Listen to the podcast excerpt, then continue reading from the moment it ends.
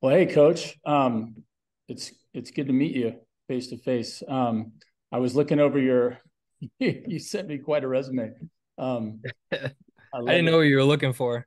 No, no, I I think that's awesome because um, you know it really gives you an idea of uh, you know who you're working with. It's it's one thing to just say, oh yeah, I'm a coach, you know, because you see everything on Instagram, and then you start going through your your accolades. You're like, man, you've done a lot of stuff.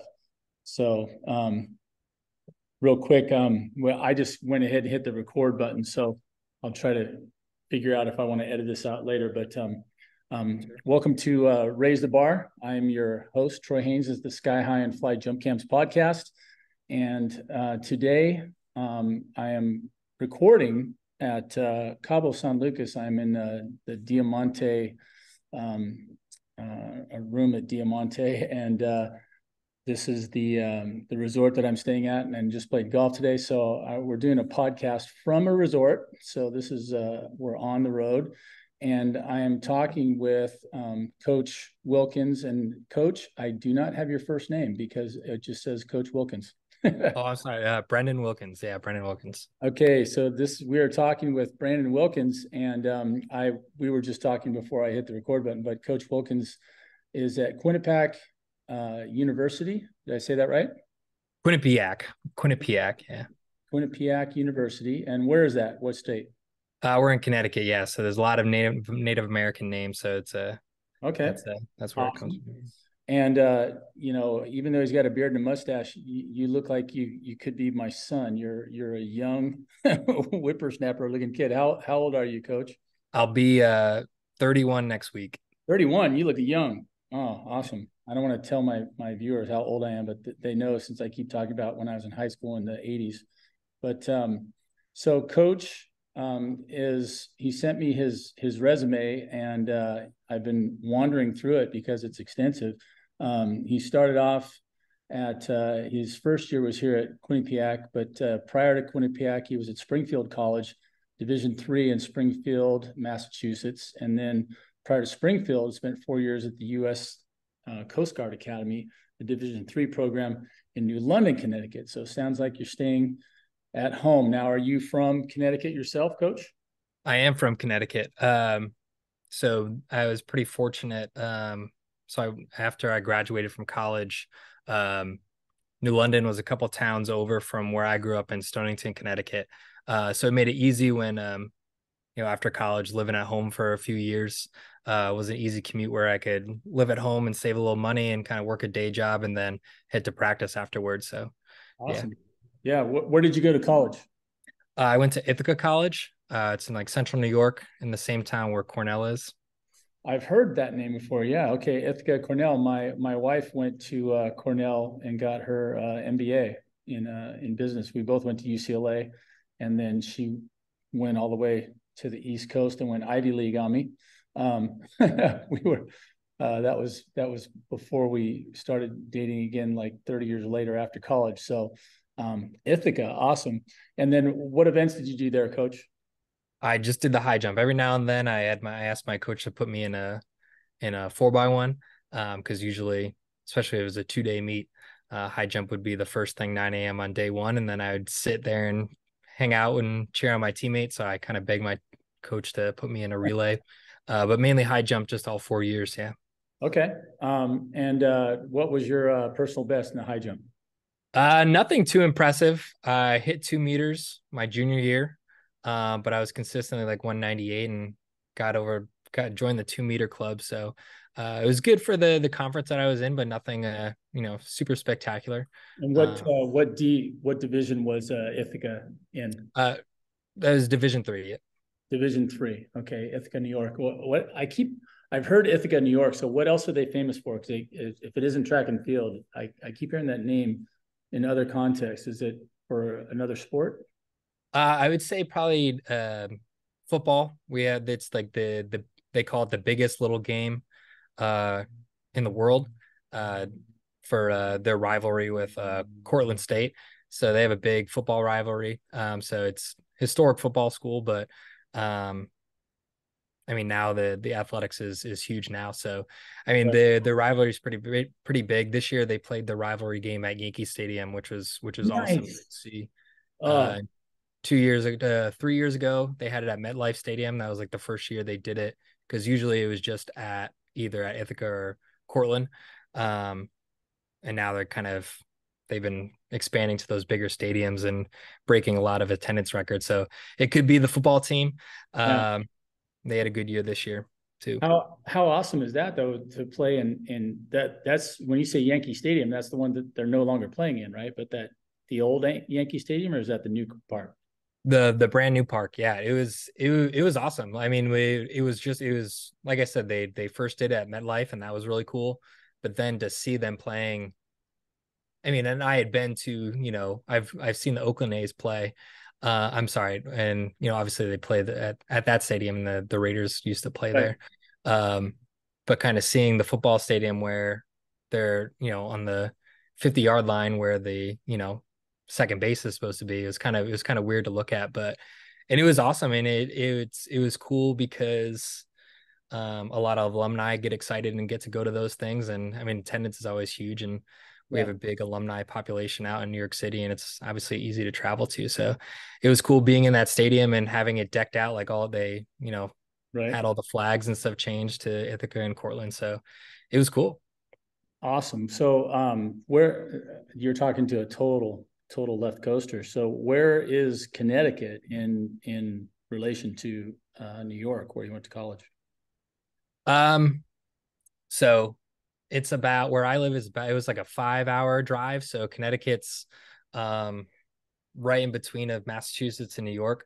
Um so we're right under Massachusetts and right to the right of New York. So it's about a five hour drive to to uh okay. to school for four years. Close. Five, yeah. six hours. I'm I'm at least that far away from San Francisco when I, I'm at home in Santa Monica. So same state and a long drive in between big cities. So I'm two hours from San Diego. I'm like an hour and a half from Santa Barbara. You know, five, six, seven, eight hours, depending on how fast you drive to uh, to San Francisco. So yeah, um, still a, a large place. This world we're living on. So all right, we've gotten through all the the little things. Now um, I wanted to talk about. I, I was looking at your feed and uh, I saw uh, not just a high jump, but you you work with high jumpers, long jumpers, pole vaulters, triple jumpers. I saw javelin in there. So how does a guy that's just a javelin coach go to all these events? Um so yeah, when I when I graduated and decided to get into to coaching, um I thought as I'm just going to go to the high jump and um I was applying to to jobs and with obviously with no experience, it was kind of tough to get uh get a lot of opportunities. And luckily, uh, the head coach Ethan Brown, uh, he's still the head coach there at the Coast Guard Academy. He gave me my first opportunity, and still going into is I'm just going to coach coach high jumpers. I love high jump. That's all I ever want to coach. That's what I love. And I get with my first group, and I have one high jumper and four pole vaulters uh, right. uh, and and like three you know long and triple jumpers so i was like all right well quickly realizing that if i'm you know going to make a career uh, out of this i should probably pick up a couple more couple more events. Um, so it was the the first couple years for me are pretty big, you know, learning experience, uh, and and I contribute a lot to that to to the head coach. Uh, Ethan, one of the things he told me, knowing that I was my first year coaching, he's like, when you're done with your practice, go watch throws, go watch my practice, go watch this in practice, learn as much as you can. And knowing that I had a lot of pole vaulters, uh, we had someone come in and uh, volunteering and I would just kind of watch them and see what they do and try and find connections there. I would go to kind of local high school clubs and just kind of sit in on practices and just kind of watch them doing what they're what they're talking about, what they're looking for, what they're working on, and trying to put it into to what I see. Um, and I would say the biggest thing that kind of helped me was, you know, just trying to find as many commonalities as I could. Um, and I think especially for the jumping events, there's so many different ways you can train them all the same and and I still stick to that today where all of my for the most part I would say 80% of the time all my jumpers are doing the same thing you know whether they're high jumper, long jumper, triple jump, pole vaulter. Um, so kind of always had that attitude throughout my entire career, just trying to find commonalities throughout all the events um, and trying to make that work. Uh, and then as well as you know, I had a lot of good mentors that kind of pushed me to different coaching educations, and I just dove into that as much as I could. You know, reading as many articles, watching as many videos, um, taking different certifications. Um, and I've been doing that as much as I could the past 10 years. Not being afraid to slide into people's DMs and ask them questions. Um, yeah. in, you know, because I just would always try to remember that they were they were in my shoes at one point. Um, and I always kind of like I said, I kind of with uh, my head coach giving me that advice every year. I tried to I kind of made it to a goal every year or so, trying to pick up a new event. So you know, my first year I felt pretty comfortable in high jump, and then trying to add in long and triple jump. And then the next year, I completely took over pole vault, and I did as much learning from them as they did from me. Um, and I think they understood that and they knew how passionate I was with the the sport and the field and coaching, and they just bought into it and we had a lot of fun. And um, as that grew, I dove into the multis, which is why you see some throwers in there. So, yeah. um, and now where we're at at when I'm at Quinnipiac now, um, I basically coach all the field. Um, so I oversee all the field events. We don't have many throwers, but we have a few um, full-time throwers and a lot of multi-athletes. So um, just something I kind of had to pick up to be able to coach them and uh, be there for it. That was uh, what I kind of did a lot at Springfield was kind of adding a lot more events and kind of picking different brains and, you know, trying to um, get out of my comfort zone as much as I could. Yeah. Well, I, I commend you for that, Coach. I, I think back on my own uh, career, and I didn't realize when I was an athlete at UCLA that I was grooming myself to become a coach, and that um, I was so thirsty for you know knowledge that um, I was I was very fortunate to be at UCLA in um, you know the early '80s, and in, in 1984 there was the Olympics in uh, you know right there in LA we had a lot of foreign athletes that were coming to UCLA to train.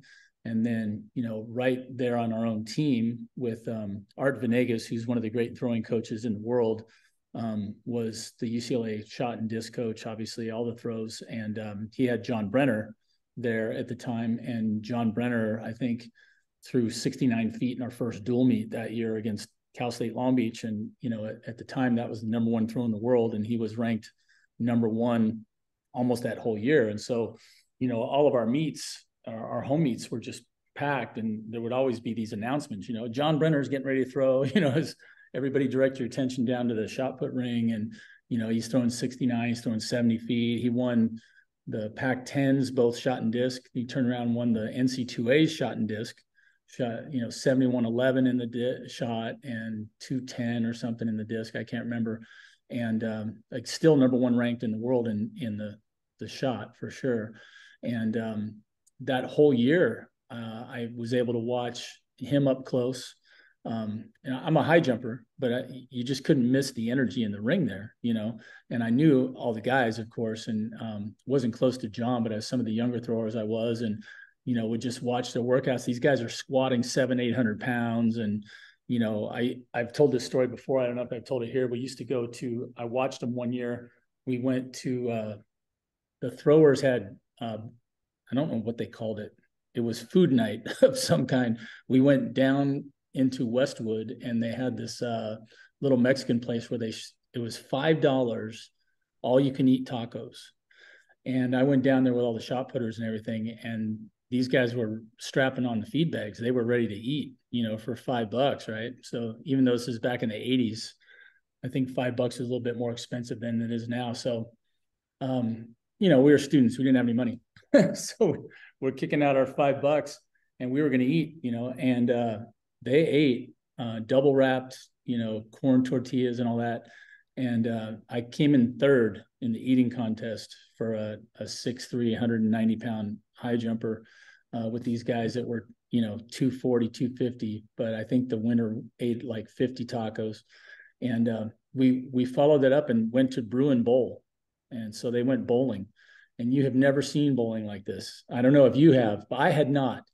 These guys, their goal was to destroy all the pins. They would literally get to the back of the lane and they would run up like they you were thinking, okay, has he got a javelin or does he get what does he got? He's holding the ball, cranks it back, and you've never seen a bowling ball rocket down the, the lane like that. And when they hit the pins, if all the pins exploded into the back wall, at high speed, they would all cheer. Nobody was keeping score. It was, it was, the most amazing time. I remember just watching this going. I've never seen anything like this. They called it hop and pop. You know, they just be like one, two, hop and pop, and that ball would go flying. Oh, it's crazy. So, um, but anyway, I was I would watch those guys train, and I I watched like yourself. I I moved from uh, high jump you know, where I was interested. And I, I was very fortunate to be next to Anthony Curran, who's one of the top pole vault coaches in the world. Um, I think almost everybody that's on any of the two top 10 lists there at UCLA, both men and women, were coached by him or are him. and uh, the other one that wasn't was, uh, you know, Steve Tully um, or Mike. Which one? Mike.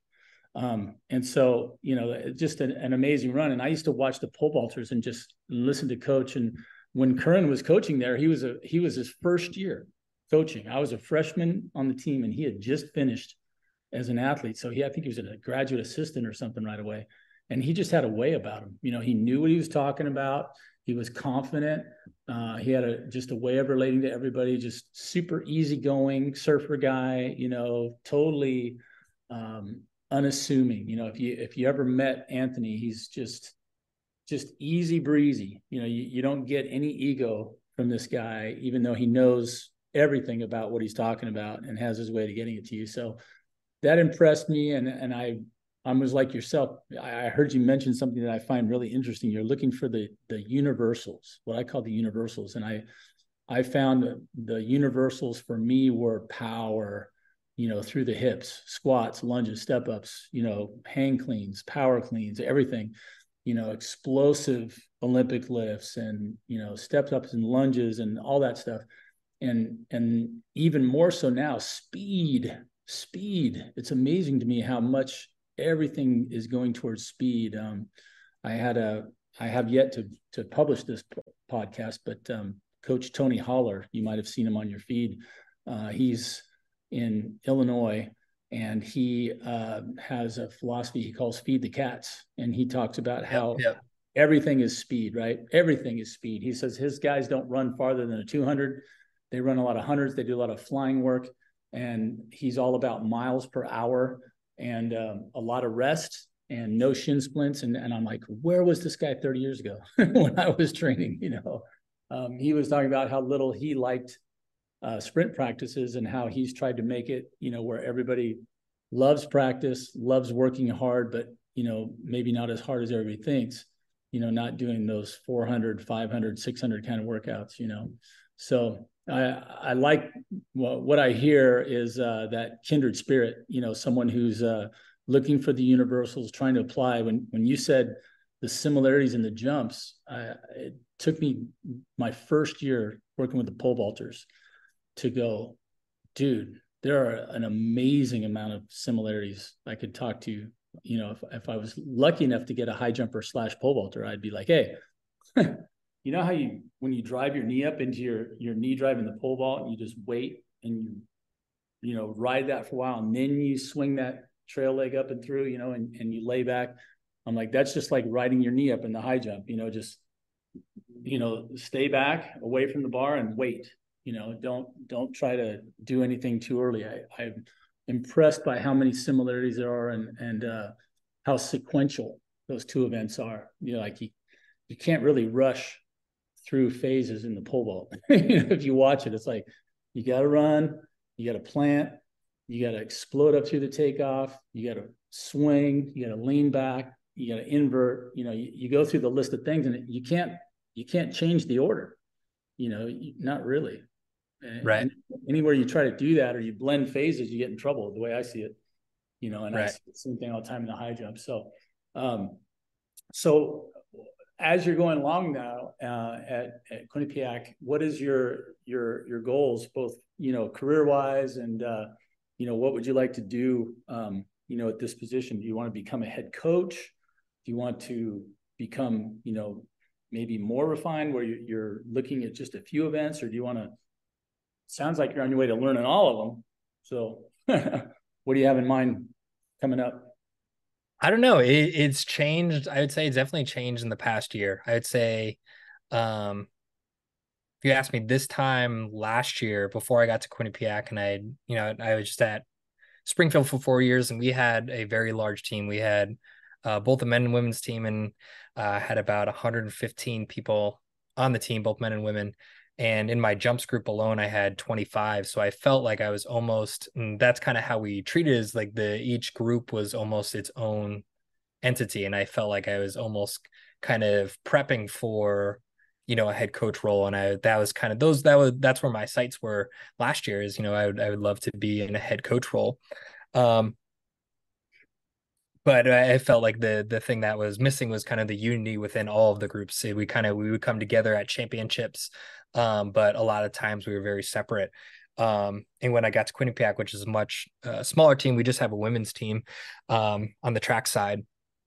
Um, it's a much more unified team because uh, we're a lot more small and and now now I like my role. You know, I like being the assistant, whereas you know I feel like I've gone through a lot of different phases of how I approach coaching.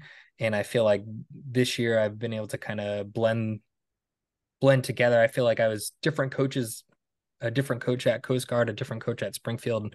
I feel like this year I've been able to blend it together. And I, you know, I like my my role that I'm in now and um maybe continue that and, you know, um at Quinnipiac, definitely our, our goal now is we were we're always in the hunt for a conference championship on the track side. We just won our first uh, uh, cross country championship. Uh, I believe, and it was it. Last time we won was 2015, I think. Hmm. Um, so it's been almost 10 years since we won. And uh, on the track side, the the year before I got there, they lost by a half point, I believe, indoors. Uh, and then this indoors, we lost by 14 when we were supposed to lose by way more than that. And uh, so right now my goal is to to help our group our team to continue to grow and win that conference championship and continue and become a dominant force in in our conference and then we'll kind of take it from there you know i could continue to kind of raise in the ranks in uh at the division one level or kind of i could go back to division three and be a head coach but um i feel like it kind of it's been it's been changing so i really like where i'm at right now and you know i'm enjoying being at quinnipiac and this is a a place I feel like I could be for a little while, and then I don't know. We'll see. We'll yeah. see. Yeah, I, I I asked the question, you know, not just to fill the time, but um, you know, it's it's weird. Uh, my my goal through coaching has been completely haphazard. I mean, most people would probably argue that's like my whole life in a nutshell, but I'm like, I didn't have a plan. Like you want to talk about the ultimate no plan. I I never really thought about coaching. So I've said that on my my Instagram site, you know, on my bio.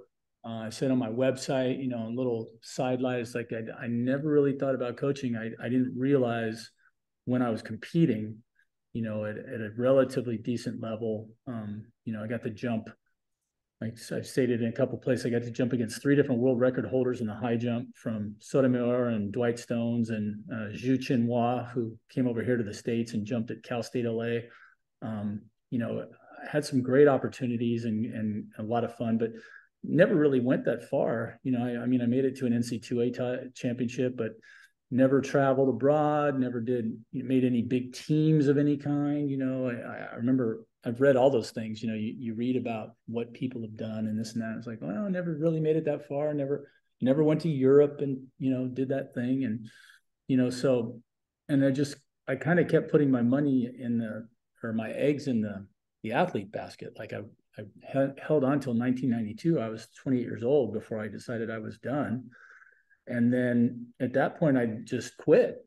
Like I didn't do track and field. I didn't do anything. I just went and got a job. You know, I started teaching and you know uh, coaching was just kind of like okay yeah I'll, I'll, I'll give that a shot you know but i didn't envision it as a career, and and I'm I'm regretting that now. I I wish I'd had a little bit more vision at the time and maybe a little bit more ambition to do that. I I ended up coaching almost immediately, but I was coaching at a junior college, and you know there wasn't a lot of money there, and I I didn't see it as a career. You know, so. Uh, but yeah, the the the coaching at the JC level was right after I graduated college. So I was still 22 or 23. So I was still training and jumping and you know doing a lot of other things and didn't see a great future there. So I, am always curious to to see you know how other people you know came to their to where they're at in their their coaching and how did they they find their motivation and you know this and that because mine was just like I said just I didn't realize I put in a lot of good work. Like you talk about internships for other jobs and all that. I mean, I went to UCLA. I saw some great athletes. I, I learned a lot. I took a kinesiology major. You know, now I've got a master's in exercise science and all those things have come around, you know, but most of the time I'm just curious. You know, I watch and I learn and I ask and I I didn't realize that, you know, what I learned from Curran and what I was learning learning from the crazy shot putters and all that stuff, you know, how it applied to your craft, you know, and, and going along and, and putting it all, you know, into kind of a cohesive whole. And here I am, you know, 59 years old, and I'm I feel like in some ways I feel like I've just started, you know, and in other ways, I've been coaching for 30, geez, 34, five years. That's crazy. You know, I look at it, I still feel like a, a neophyte in some ways, and you know, had your successes here and there, but it's like why did I why did I take this, this crazy road? So I, have got this podcast, and I've got young young gentlemen like yourself that are you know stepping up on the stage. And you started as a high jumper, and now you're coaching like 20 events. That's awesome. Um, what are you your uh, your best athlete this year? I saw a couple on your your feed. Uh, one high jumper, I saw a couple, and uh, I saw one pole vaulter. And then once, uh, you know, I, again, I, I make reference to your your uh, what would we call it? Your uh, bio, right? I said, please send me a bio. And Coach Coach Wilkins sent me a, a two pager. so you have all, I got this conference champ and that conference champ, but uh, who are the ones that you're excited about and and uh, what are you hoping for them for next year? I think the um, the the those two that you you were talking about, uh, my high jumper, one of my high jumpers, uh, Lala, and um, our pole vaulter Aaron. It was the the exciting thing is they're both very young. Uh, Lala's a sophomore and uh, Aaron's a, just finished her first year, so definitely excited for them and kind of the the the thing about all of them and me being new to the program is as much as they were trying to learn me i was trying to learn them. And you know i was kind of teaching them new things. And a lot of them some of them it was their first time having a, a an actual jumps coach that was there just for jumps. And um, so it it took a little time to for them to you know get the things that I was trying to learn teach them under their belt. And um, what I was kind of telling them is you just had a great year this year and um, what's more exciting about next year is I don't have to you know we don't need to go through all the you know the intro stuff and go through all that stuff we just we go now.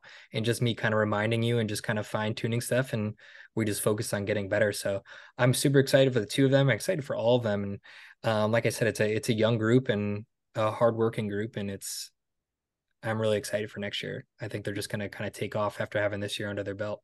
Right. Do you, do you find um what what are the kind of kids that are that are coming to quinnipiac? Are they they from I mean, are you drawing just from Connecticut, or do they come to you from all over the eastern seaboard, or what is it? How's that work? Uh, so a lot of the Northeast, um, we do get a few international. Like last year, we had two women from Canada. Um, we've had someone, uh, a woman from uh, Bermuda. Um, so a lot of kind of New England, New York, Pennsylvania, New Jersey. Uh, that's kind of where the majority of um, our roster comes from. Uh, but every now and then we'll get a few that are um, a little further away. Um, I'd say the majority of the women on our team are are they're studying something in the health sciences. We have a a big medical school grad program, and um, so we have a lot of nursing, physical therapy, occupational therapy, uh, physician's assistants, um, health sciences. Um, but then we also have those that are in engineering business. So um, we get we get a lot of kids like that that are into into the sciences. Right. Yeah. Well, that's that's awesome. So um, how did you guys you you sounded like you did really well in your conference then um you how, how does it run up the ladder there i'm curious at the the d3 level i've i've coached two years now at, at vanguard university here on the the coast in la and we're um, an naia school that is going to jump from straight over division three to division two um, in the next couple years. But you know from the NAIA is is pretty far down the ladder. Um, and then there's D3 and D2 and D1 so um, where do you guys go from your conference and then D3 like I, the reason I'm asking is uh, again I I just don't know the the inner machinations that much. But um, I remember my senior year at UCLA when I made it to the NC2A final I had there was a guy jumping where I, I know you know this about the high jump. but I think it's switching now, but when I was a jumper, I came from the right side, you know, as a left-footed takeoff. And at the NC2A finals in 1986, there were 23 athletes there. You know, the qualifying height was 222, seven, three and a half, no other standard. And I know things have changed since then, but there were 22 jumpers that came from the right and one guy over on the left.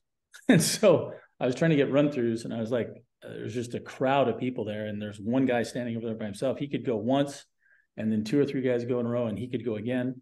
And I was like, there's no line over there, you know. So I actually went over to the other side and ran my curve in reverse because I was just so frustrated waiting.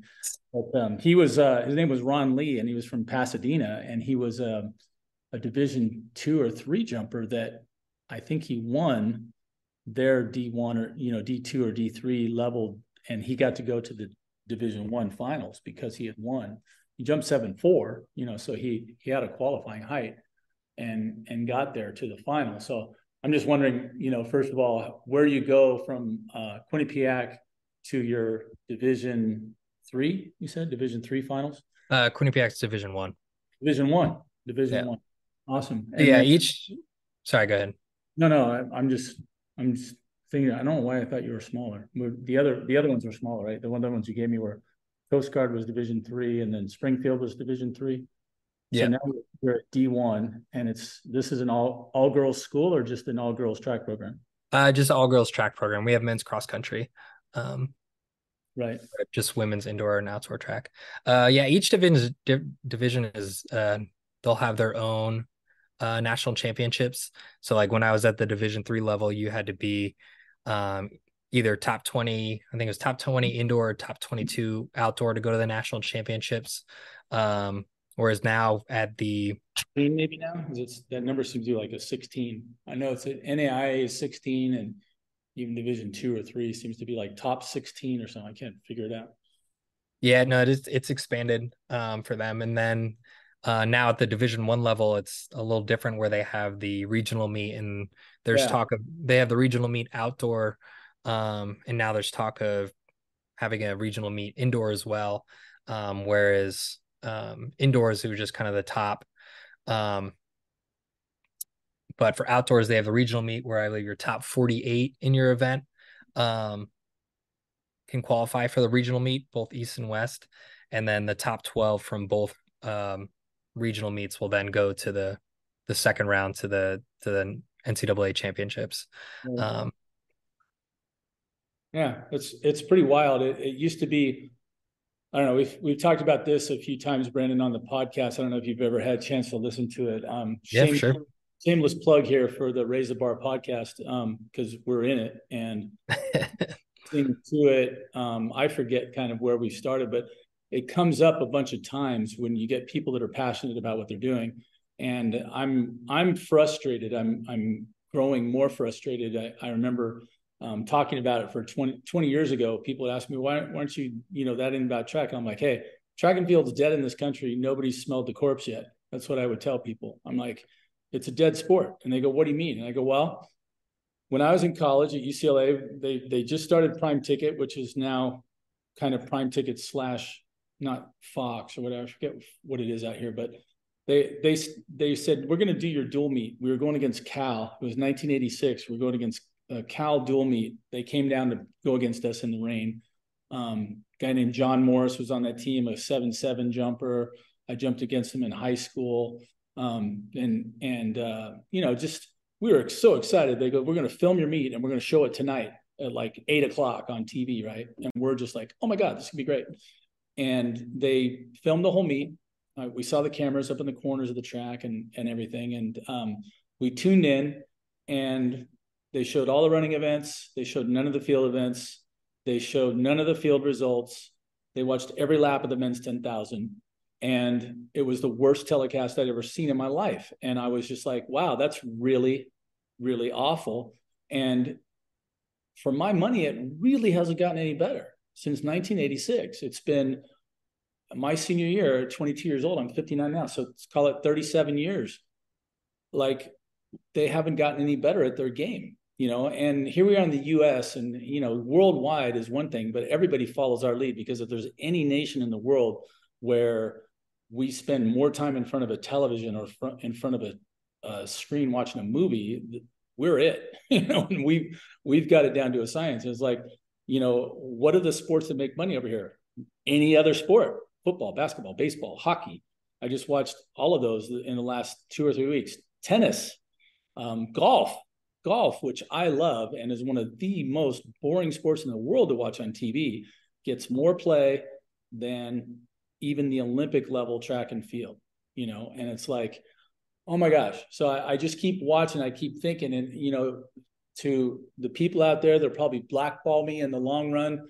Uh, USA track and field and um, the AAU, um, these different levels. And, um, you know, I'm just starting to learn about all these nationals for uh, you know, Nike and New Balance and all those. And there's all these meets and everything, but I'm like, there's still no money. None of these things are on TV. Nobody knows about them. You know, I'm gradually finding out about them, which means they can't be well advertised. And let's get us on TV. Let's put out a product, a quality product. We have arguably some of the greatest athletes on the planet doing amazing things all the time. And it's nobody knows. Nobody knows. I, I I get parents. I go, send me your your uh, videos of your kid at this big meet, right? Uh, from their meet, this there's a junior Olympics qualifier. They're you know we're, we're right at the end of the season, so league finals, state finals, right?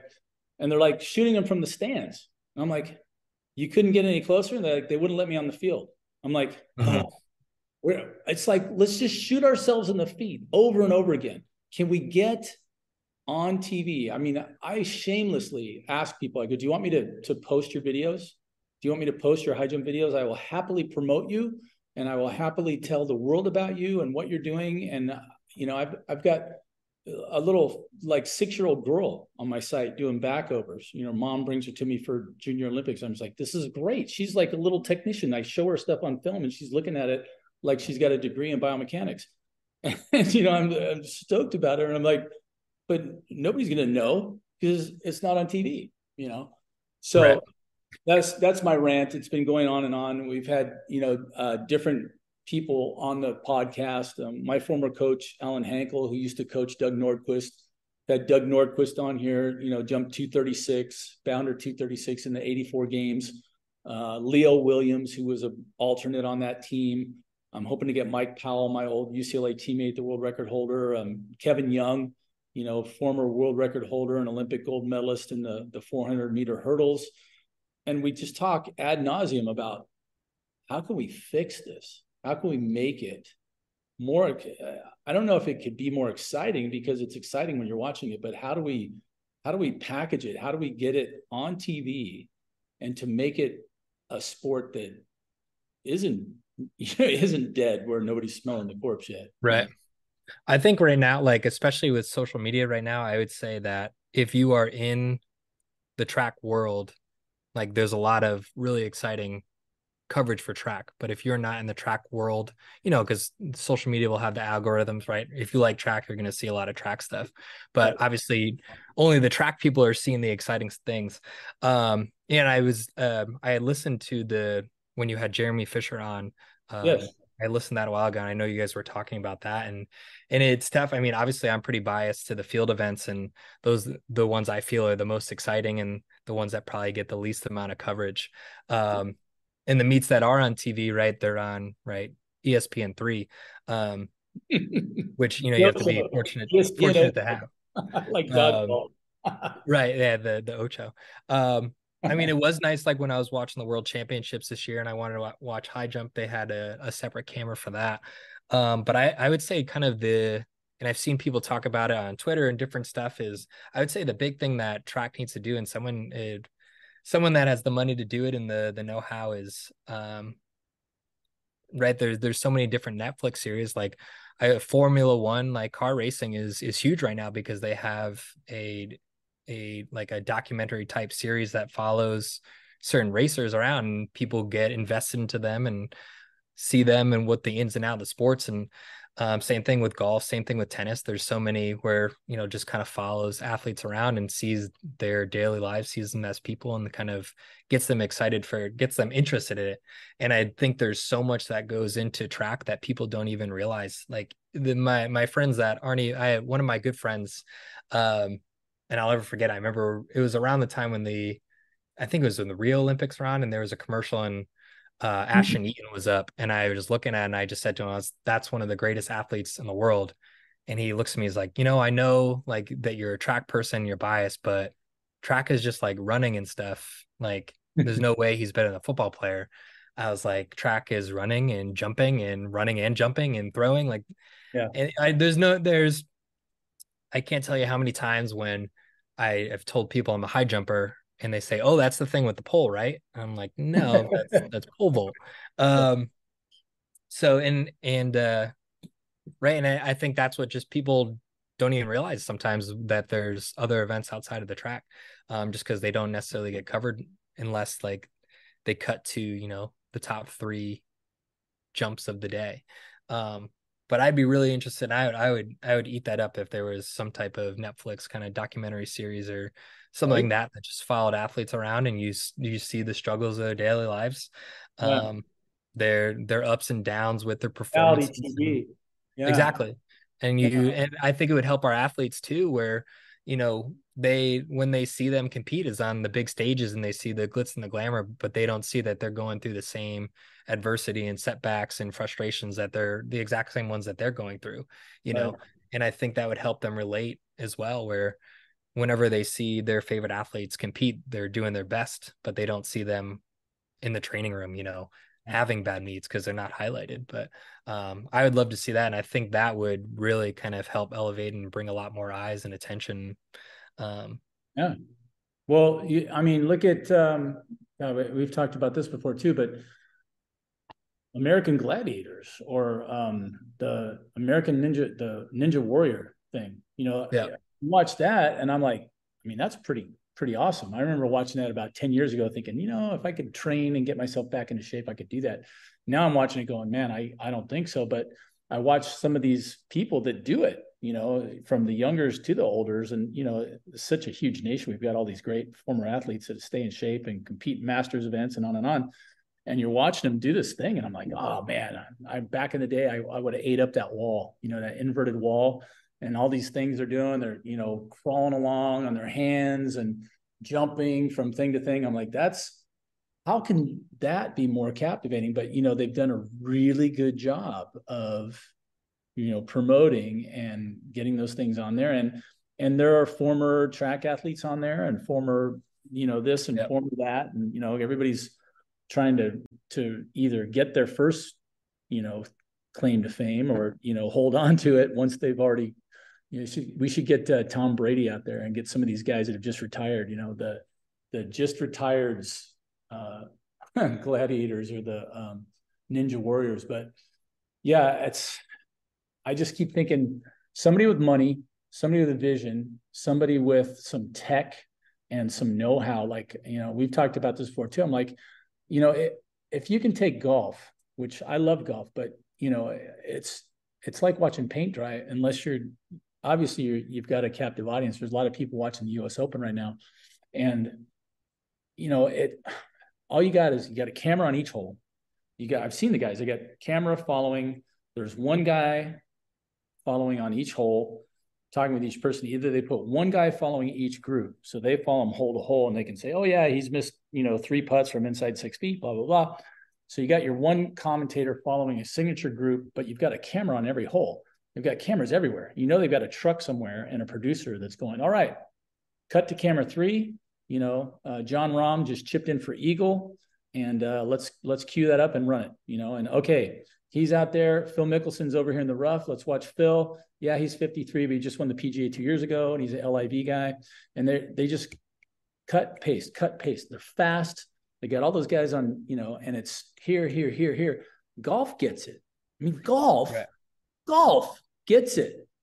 when we do it, you you've got this three ring circus with things going on all over the place. Like you and I know, there's a pole vault going on, there's long jump, there's triple jump, there's you know sprints going on here and there. The throws are going. It's a three ring circus. There's things happening everywhere. You should have cameras all over the place.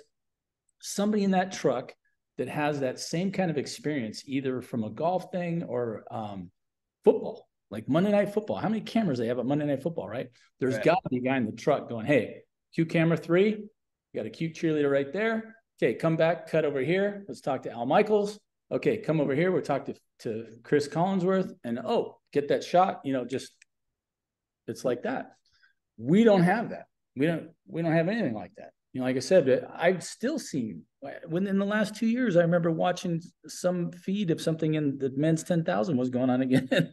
and the guys are sitting there talking as they're running around in circles. Like, so, uh, you know, Biff, uh, did your did your daughter graduate this year? You know, where, where's she going to school next year? Because they're I, I for, I've lost track, and forgive me, those of you that run the ten thousand. It's not that the the event isn't exciting, but it takes a while, and so they're they're doing every lap. And do they cut away and go? Let's go watch the long jump for a second and come back. Sometimes, you know, but usually not. And you're just going along, you know. So yeah, we we need uh we need some slick help because we've got, like you said, some amazing athletes, and it's it's an amazing sport. It's just so poorly packaged, and uh, I think the people at the top, you know, the big money people are fighting over any money that's in there, which isn't a lot, you know, and then the people at the bottom really get nothing. I, I keep thinking, you know, who are your multimillionaires from the track and field world? Right. I mean, is it is it Usain Bolt? Is it Carl Lewis? I don't think so. You know, Carl Lewis won four gold medals in '84, but I don't think he's a mega millionaire. You know, he's always trying to do other stuff. He got to tried singing, right? He tried some other things. Um, Usain Bolt made one commercial that I remember. He did his pose, and yeah. that was it. No speaking, you know. and God bless him, he's from Jamaica, you know, and uh, you know they didn't give him a speaking part. He was just doing his pose and those are the best in the world.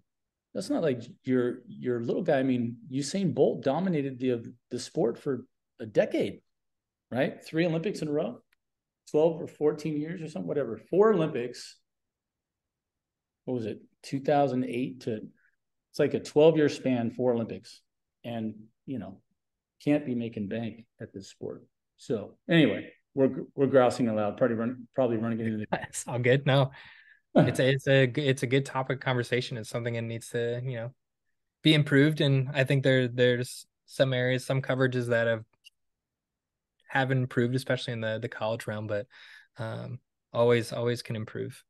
I'm thinking about taking you know my camera, my just my um my my iPad. I call it my Sky High and Fly Pad, my Sky High Pad. I forget what I named it, but when I take it to meets and and filming literally all the jumpers and letting my commentary run because I'm filming it and I've gotten because I for those of you out there, parents and coaches and and um, anybody else, if you want to film your athlete, go out there like you own the place.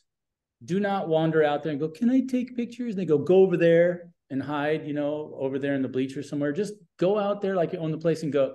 If you want to lie, say, "I'm from the local," you know, um, what do you call it, cable network. You know, I'm I'm here filming the event and and get all the film and all the commentary. I'm thinking I need to do that. Just go, okay, here's here's some guy. I don't know who this is, but he's first guy up. The bar's at six feet. Looks like he's from okay, Norfolk. All right, he's from Norfolk State, and here he goes. You know, and just like do the running commentary and everything, and then post it on Instagram later or on a uh, maybe YouTube. You know, as whatever meet I was at, and here you go because then you get some commentary and and some decent angles. Um, again, those of you that are out there filming videos of your kid, if you're in the stands, uh, it doesn't matter.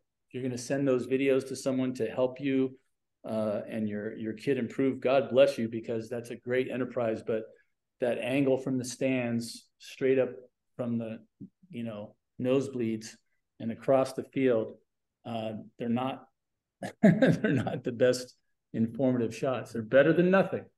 But um, you know, get down there on the field and give me that straight down the bar shot, one way or the other from either side, and uh, I can help you a lot. And then you're getting some quality videos, and uh, we'll turn it into some uh, some top grade programming. so, um, coach, on the personal side, you you married, you got kids. What do you got going on there in in Quinnipiac? Uh, yep, married. I was married in um August of 21. No kids yet.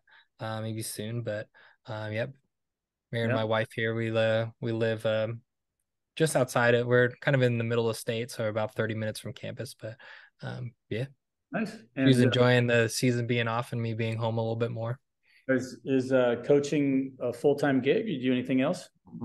Yeah, no, it's full time. Um, my when I first got started, um, I was working in the school system, like you had said. I would um, right out of college, I worked as a paraprofessional. So I worked in a middle school, um, kind of a um, special education aide uh, and classroom aide um, for about three years, some subbing, and then I would go and coach in the afternoon. And then, um, as much as I love teaching, I just didn't think I could do it anymore. Was kind of losing my sanity, and it would kind of bring my anger to practice, or sometimes practice was my only kind of uh, my mm-hmm. peace of mind. Um, and then once I got to Springfield, that became full time. And um, yeah, sometimes I would run some camps over the summer. Um, but yep, but now just kind of full time working with Quinnipiac. Some of the caps are frustrating. It's, it's another thing I've, I've been kind of interested to talk about. I've, I've had this this thing happen to me for a couple of years now where my season ends and every year now I'm starting to get an earlier adjustment period. I'm like, okay, summer's coming and I need to do something over these 10 weeks. Do I need to just decompress and take the summer off? Uh, should I work? I get, you know, some clients that um, their kids just didn't have a great end of their season, so they want to train.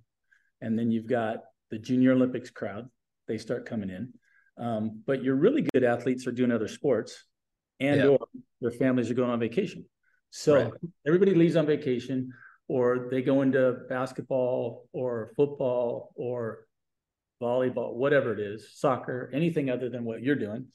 And I've, you know, I've tried to make these summer camps and I'm just like, summer camps just don't work for me. You know, it's like, not only am I a little burned out, I'm not really looking to make it work, but it's like, it's just tough, you know, to get it going, at least, you know, as a single coach. And I'm, I'm really have fought trying to put together a, um, a track club I don't want to be a track club. I don't, you know, and I really have never had that same urge that you had to be the head guy. Um, I've done it once and I'm not an administrative type. So I am way better at doing the coaching stuff than I am at doing the minutia, you know, and, uh, here, figure out what the schedule is going to be here, figure out the buses. Like, but we got to take a bus. Can't the kids walk? You know, like I, I'm just the worst person in the world. I need like to have a complete machinery already set up where I can say, okay, I want to delegate all of this to my secretary, and you tell me where I need to sign, and after that, we're good to go because I'll, I'll do the coaching. You know, um, so yeah, yeah, as much as the the camps, it, it was it was fun because it was a good opportunity where, um, like I ran it, and then I would I just hired all my friends who were also young coaches and we got to hang out for for that week and they stayed at my place and we just crashed and kind of hang out and, and but the everything leading up to it was probably super stressful and one of the reasons why I didn't want to do it. So I would kind of start almost like recruiting people and like just when I my first year doing was trying to get the word out and uh, talk to coaches and I was like sending like you know envelopes of flyers to every high school in the area to kind of get knows. I was you know going to meets and sponsoring meets. I think I like sponsored a conference championship. Um, just sent up a tent just to get people to sign up and um, as the summer was going through, it was just kind of like, is anyone even going to show up? And we're in, did I, you know, just invest all this time and money and it's not even going to be anything or we're just going to have two people uh, and i think the first year just me and my buddy we kind of put it together and yeah kind of like what are we going to do every day what are we going to do for lunch what are we going to do if it rains so all these things had to like kind of go through and then you know we got to get shirts um, and then it kind of expanded where the first year just kind of jumps only and then um, we did sprints and throws and pole vault i tried doing distance but it didn't really uh, kind of work kind of in the camp model. Mm. Uh, but then it went like, what am I going to pay everybody? So it was kind of stressful. And then it kind of led right up into uh, 2020 into COVID. And it was like, there were so many restrictions where I was like, we're just not going to do it. We're not even going to try. And then I never went back and it's, it's been fine. now yeah. I just kind of enjoy the summer and recruit and yeah do my projects. COVID's like a dirty word, man. I, I keep looking back and I'm just like, oh, I, I I hate COVID for so many reasons, and it's not a sentient being; it's just a germ. And I was like, but yeah. in two or three years, you know, um, what that that year, 2019, I had three kids went to the state meet uh, in California. Two of them were on the podium. One of them was coming back as a senior the next year, and he took a really good jump at 6'10 at the Masters meet. And then we trained all through the fall. He goes out to his first dual meet of the early season, jumped 6'10 and the week after COVID hit, and that was it. There was no. He was the the state leader, Kyle Jenkins, uh, who's now at Cal State Long Beach. Um, you know, jumped six ten and was state leader and one of the national leaders because it happened so early. But I had him pegged to jump. I thought he jumped seven two by the end of the year. He's super talented kid, and um, you know, still still pressing forward at Cal State Long Beach now. But um, he went to San Jose State back in the day but I just remember just from that time on, you know, the training, trying to find a place to train, you know, all the things that have happened. I mean, I, it's kind of turning into a, a lot on the windshield like a distant memory. I'm, yeah. I'm trying to, trying to forget it. You know, I hated everything that that I. I mean, it it probably taught me a few lessons along the way. Um, I still have my immunization record in my wallet. You know, um, yeah I had to bring it with me to UCLA games. We went for both football and basketball, my wife and I. And uh, oh, God, hated it. But yeah, I could see the the difficulties in doing. Yeah. I would say that like from a coaching perspective, it was kind of like the. It was absolutely the one of the worst moments of my life, and then you know, but I also felt like I got a lot from it. Like going into that, like that indoor season was probably one of the best seasons I had in my career at that time. And I had, you know, I had qualified three individuals for the national championship, and there I had two more that should have probably been there. Um, so we got there, we just got off a championship and we we flew down in North Carolina at the JDL uh, indoor facility. Uh, we had been practicing there all week, and then you know everyone could just feel that things were you know escalating. Like there was a lot of different rumors and like things were getting canceled around us. Like mm-hmm. teams were showing up and then just leaving. We're like oh my goodness what's going on? We're getting there and you know they they cancel like the banquet.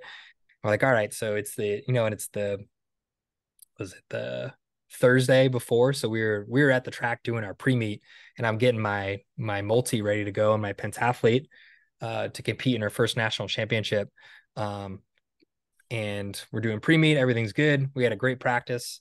Get in the van, drive back, and then we're just like, all right, what are we gonna do the rest of the day?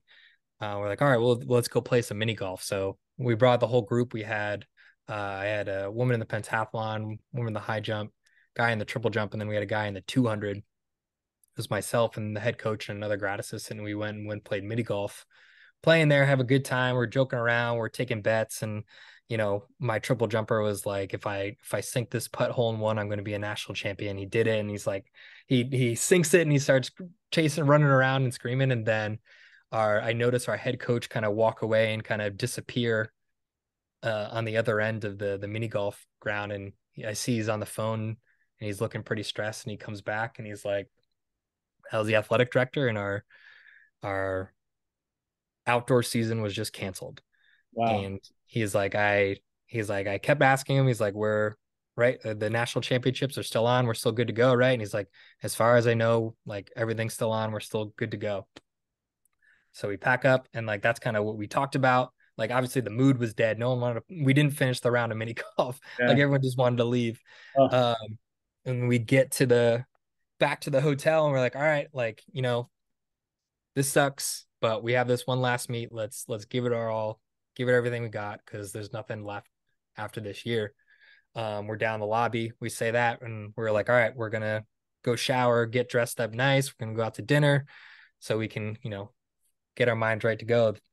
Our athletes get into the the uh, elevator, and uh, the head coach and I are there, just kind of just like not really know what to say. And we see on the TV that they are posting like tweets of how the national championship had got canceled and that's how we found out was oh. on tv and people on twitter talking about it and we just sent them up and just kind of you know hyped them up and kind of gave them a good pep talk and now we have to go back upstairs and knock on the door and tell them everything's canceled so that was awful to be there and then to kind of open the door and look them in the look them in the eye and tell them that the everything they worked hard for was over.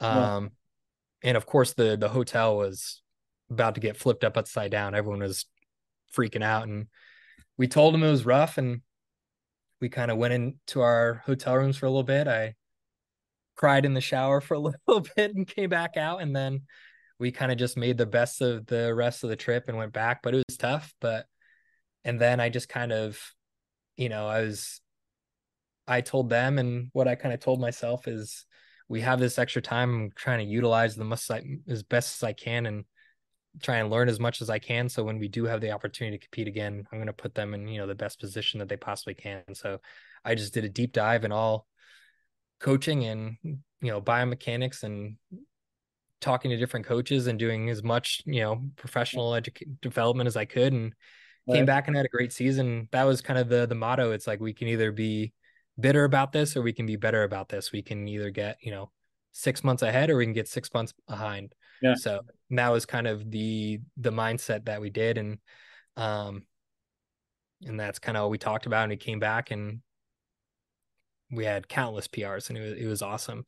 Um, but it was it was a rough turning point and rough time, but I feel like it really helped me to take time and you know debrief and kind of develop as a coach and get get yeah. as good as I can.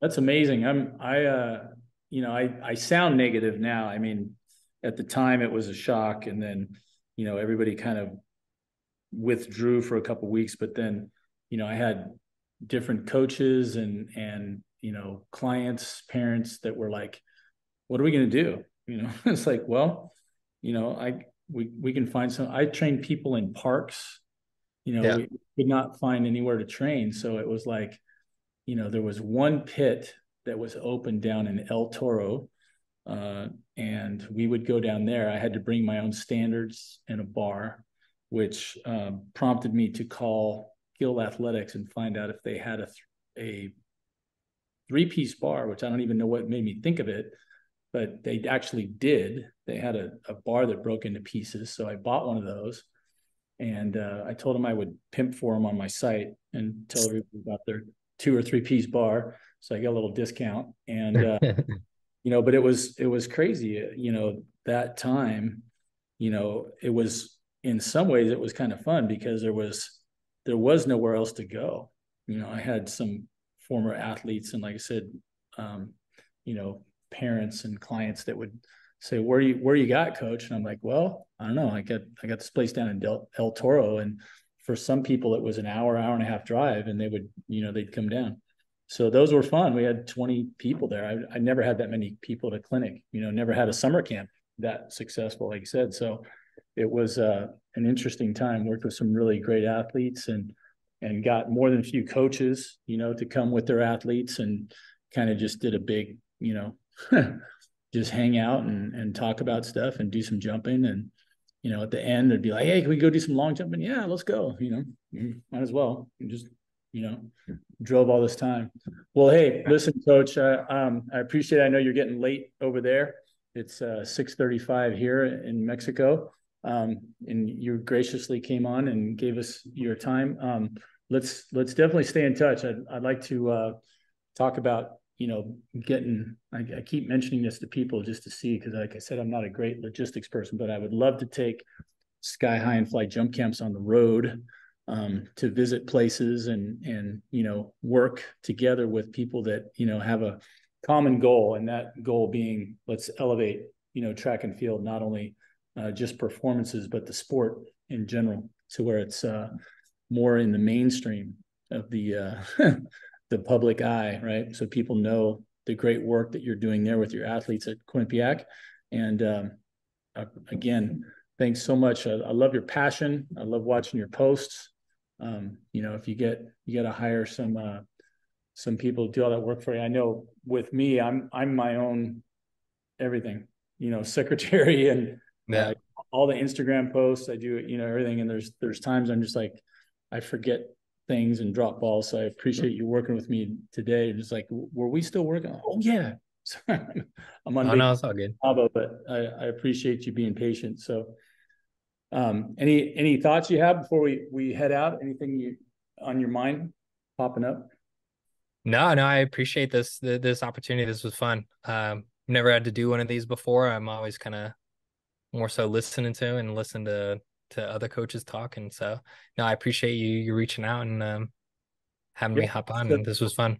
Let's do another one. One time we will get down to some more uh, uh, technical stuff. Talk about technique. Yeah, for sure. Yeah, no, we we kind of talked about everything, but uh, yeah, I, I don't know. It was good. No, it was all good. I don't always have a plan. My wife says you got to have a plan, you know, laid out. And I'm like, I don't know. I'm just going to kind of let it evolve, see what it is that comes up, and then, you know, if there's somewhere else we need to go, we can talk about that. But um, no, it makes it more genuine and uh, kind yeah. of organic, you know, not forced. Awesome. Well, Brandon, I appreciate you again, and uh, we will. Brendan, sorry, not Brandon. Brendan, we will uh, do this again for sure, and um, say hi to everybody out there. We we uh, I have never been to Connecticut. Whatever I've been, I've been to New York, and I've been to South Carolina, and I've been to Washington D.C. to visit my wife's sisters, and not a lot out there. To New York two or three different times, and usually as a quick stopover before going somewhere else. You know, traveling uh, on a cruise or you know going across the pond to something else. So I I'd love to. Uh, I don't know why, but Ithaca just pops into my head. That sounds like such a cool place. I always think like lacrosse, like you're saying lacrosse or soccer or something. But all right, sir. Um, you have a good one, and we will keep in touch. Talk soon. All right. I appreciate you. Have a good one. All right. You too. Bye. That was Coach Brendan Wilkins. He is at uh, Quinnipiac University, Division One, women's uh, track and field only. Um, has several highly uh, qualified athletes there that he trains. Um, saw numerous uh, long jumpers and high jumpers and pole vaulters, in particular high jump pole vault, um, but also long jump and javelin. And and uh, he has his, um, you know, he's coaching a lot of events there, wearing a lot of hats and uh, but he seems to have a lot of energy and is is uh, growing in his craft daily, working with you know giving so many opportunities to uh, to learn. So um, probably as busy as a one arm paper hanger, as they would say. Um, so until next time, uh, this is Troy Haynes, the host of Raise the Bar, the Sky High and Fly Jump Camps podcast. Uh, we will talk soon. Um, we're looking forward to uh, getting Mike Powell the uh, world record holder in the long jump and a former teammate of mine at UCLA. Both of our senior years were 1986. And um, I actually got to jump against Mr. Powell in the high jump in high school. Um, so we're looking forward to that. He has told me he will come on. And uh, if he doesn't, we'll use this to shame him. So uh, until then, stay tuned. Listen for our next podcast coming up. We've got a few that are still being processed. Um, Jonita Brinson uh, spent some time with us a while back. Um, she's a great young coach. She's going to be coming up here soon. We had Tony Holler, um, who, uh, with his Feed the Cats philosophy, is uh, coming up soon. We've had uh, Sue Humphrey, um, the coach of Charles Austin, who uh, jumped 7, 10 and a half and set the Olympic record while winning the gold medal back in 1996 in Atlanta. We've got Sue's already done and waiting to publish. So um, many, many other podcasts have been finished, but haven't quite made it out there yet, and they're coming up. So until next time, this is Troy Haynes and Raise the Bar signing off. Have a good one.